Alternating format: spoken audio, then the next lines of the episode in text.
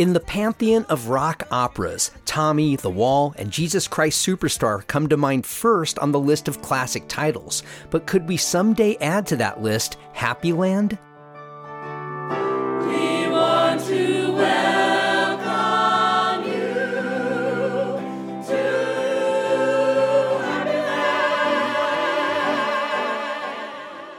I'm Matt Peiken, and today on The Overlook, we meet Zach Knox and Brayden Dickerson, the Asheville creators of Happyland, an original ensemble cast musical premiering this month at the Magnetic Theater. We were like, how do we do something that's different? How do we, as a band, step away from the conventional structure of what bands do? They just make music and then try to follow up with touring. You know, how do we do something outside of that that's different? Zach and Brayden are the founding members of the band Smooth Goose. Some of their originals became the seeds of Happyland. We'll talk with Zach and Brayden about the theatrical nature of their band, the creative evolution of the Happyland music, and how this project is influencing the band's direction. Asheville is a high demand housing market, everyone knows that, so you want someone on your side like Jennifer Goodyear of Divitia Realty. As competition has tightened for everyone shopping for homes, Jennifer has some strategies to help give you an edge. There's a few things that can happen to alleviate a higher mortgage payment.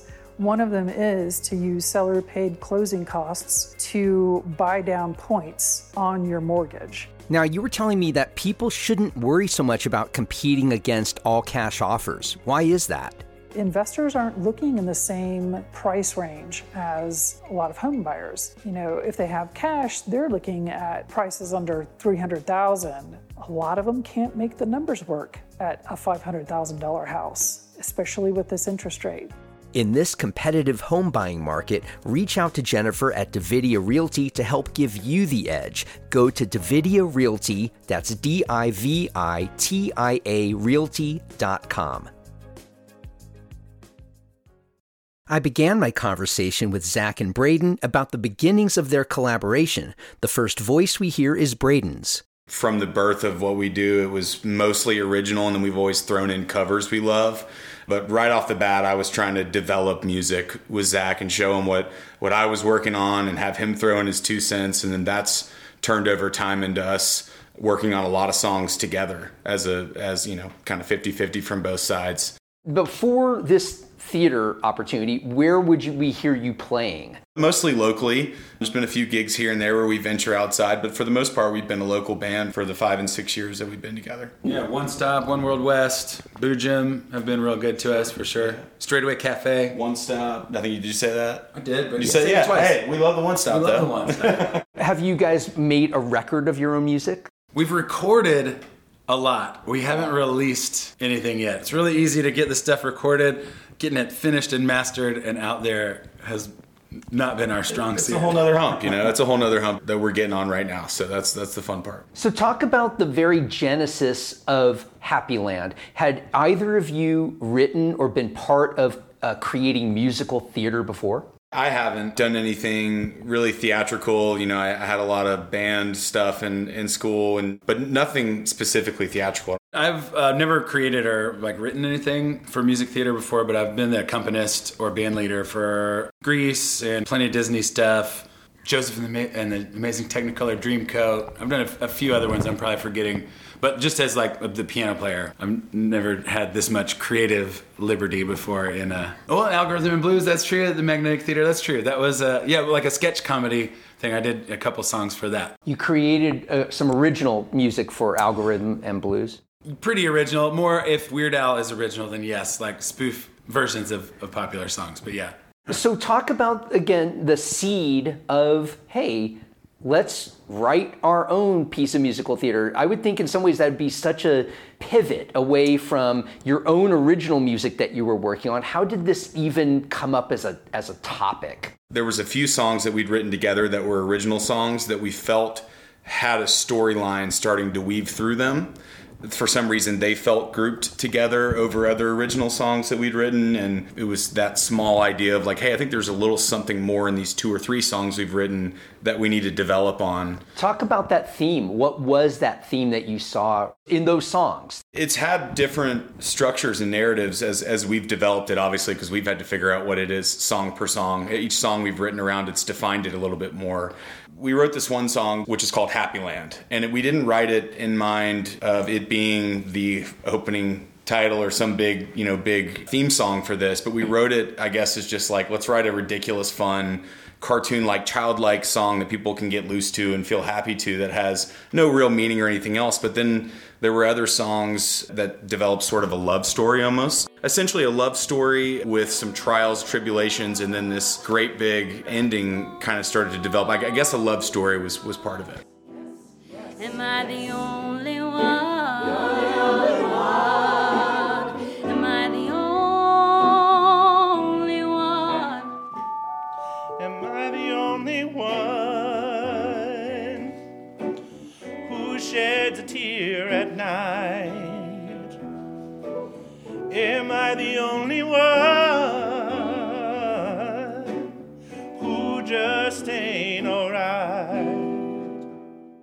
sounds like you were just writing songs and you noticed these threads. You weren't thinking of them, hey, this is musical theater material, right? You just saw these threads. And I'm wondering who was the first to think, hey, these aren't just songs meant for a club. We can make theater out of this. How did that happen? Happy Land, the theme song was like the one that brought them together in like a concept album or for a rock opera or for a musical, right? We were trying to figure out what our next project was. We had recorded a record. All the COVID stuff started happening and it kind of shut everybody down, obviously. And so we were sitting on a record, which we're still sitting on, we already recorded. And we were like, how do we do something that's different? How do we, as a band, step away from the conventional structure of what bands do. They just make music and then try to follow up with touring. You know, how do we do something outside of that that's different, that that simple? And I think his you know theater background with Jamie and everything else kind of and my influence in the the stuff he'd showed me from Harry Nilsson. It was this weird thing that culminated out of these few things that he'd shared with me and we were listening to at the time and it seems like it led us to write that one song which connected those other four or five songs we're talking about that were already kind of developing a weaving a storyline. Once you decided there was a theatrical umbrella to these songs, they had to be reshaped in a way. You know, these songs sound like theater. They don't sound at all like something you would have as a band on stage. Maybe it's because of the choral aspect to it, you know, the ensemble vocal part. I can't even fathom yet how you would have a front man singing this material. So talk about once you decided that this way of presenting them that theater would be the way to do it. How did you then steer the songs or sculpt the songs in a way that would work for theater and are not necessarily something you would get up on stage with a four or five piece you know pop rock band to do. Well that's been an interesting part of this process is i'd say like half of these songs we perform live and then putting them in into this format has been like interesting because sometimes we'll do four bars of a vamp and then sometimes we'll take a guitar solo and you know that's not usually what like performers want to hear. They're like no no no like tell me what to do. Like i need to know what to what to sing right here. And so that has been interesting because we haven't written out an entire score or anything for this. We have a, like a script but you know they don't have notes to read and all that kind of stuff. So that's been a very strange part of this. Once you decided that theater was going to be how you presented these songs, how did the songs change? Because, like I said, these sound like musical theater pieces. They don't sound like band songs. Right. So, was there a change, or did you just say, hey, you know, what we did with a lead singer, we can do the same songs but with an ensemble? Well, I would say Smooth Goose. We are kind of a theatrical kind of band already. Like, we don't try to put on any airs. We like to be silly. We run skits on stage, like we'll just decide that our drummer's in the witness protection program and we won't tell anyone his name. Like last time we wore like puffy vests and bucket hats, all of us, just because it was time to be a 90s hip hop cover band, even though we're not going to play any 90s hip hop cover material. I think we step on stage in a theatrical way that's none of us have any desire to take ourselves too seriously. Nobody knows who we are, right, in the grand scheme yet. And, and so we try to step on stage like we are nobody.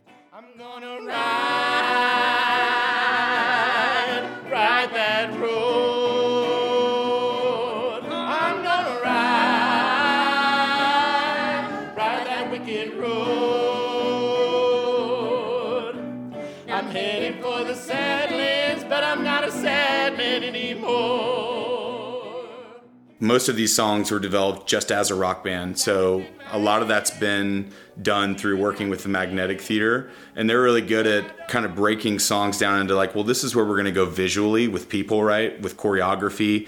We've done a good bit of taking out certain lyrics, changing lyrical rhythmic patterns so that they're they make more sense for a group, for a choir to sing, for protagonists to sing. So the music has changed, but it's changed very slightly from its original place. So if you were to go see a Smooth Goose show, and you will definitely catch us playing all kinds of songs from Happyland, they're going to have more of this, you know, country funk rock feel when we're playing them, as opposed to we really have catered to the the theater side.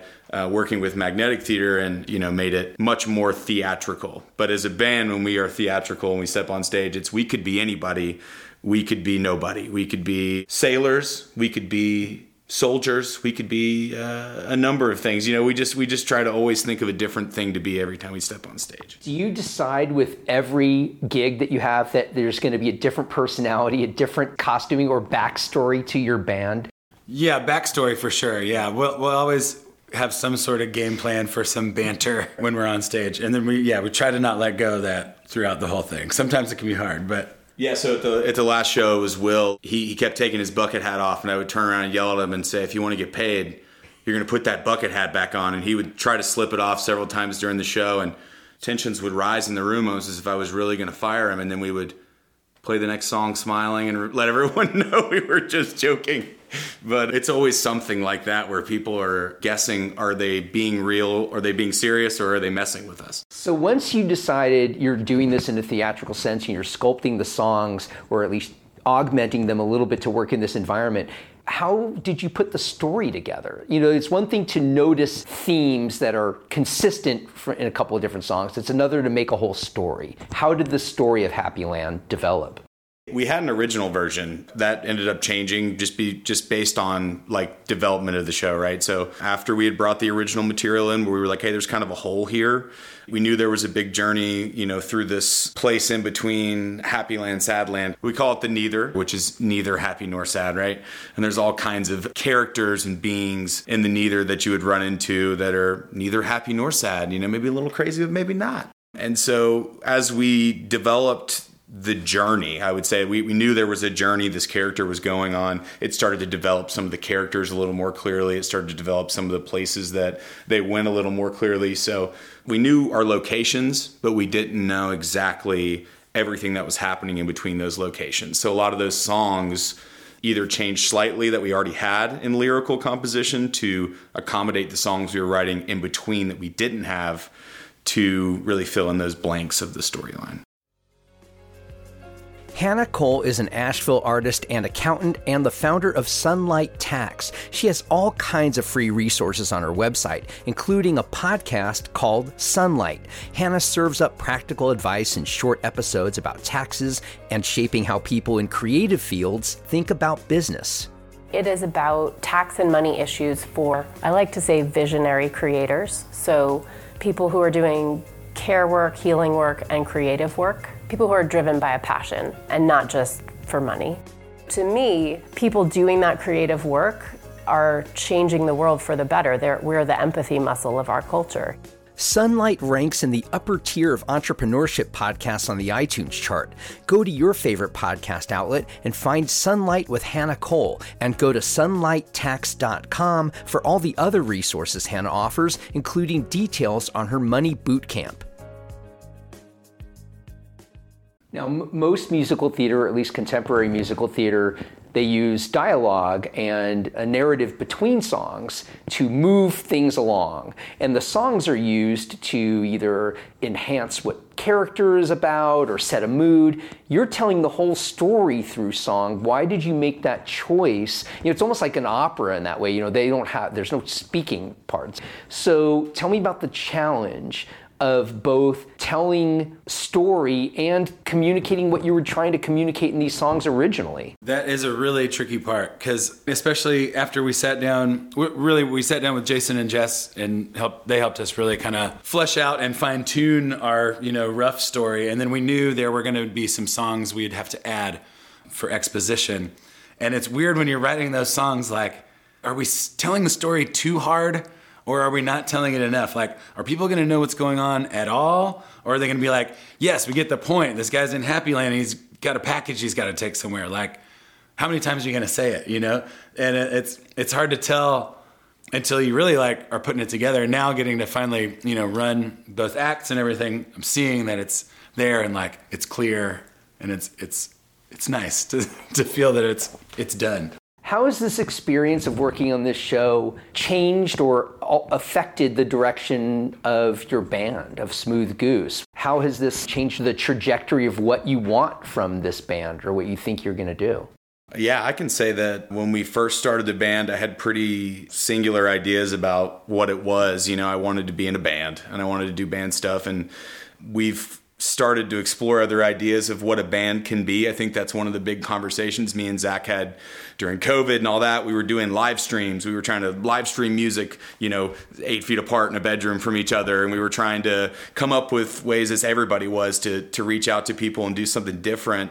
And I think at some point, you know, we realized that a band doesn't have to be this model that I think the industry pushes, which is like you buy merch, you run shows, you tour, you do all this stuff. Like we both work jobs. Zach has a family. Most of the other guys in our band has a family, and jumping on the road in a van and going off for weeks at a time isn't realistic. So we're like, how can we you know, do something in our hometown that's different and that sets us apart as a band where people go, well, Smooth Goose is capable of putting out a number of things, not just a record or going out and playing live shows, but they just did a rock opera and maybe next they'll do Smooth Goose on ice. You know, we yeah. might we might be on a roller rink and we certainly don't want to take ourselves too seriously.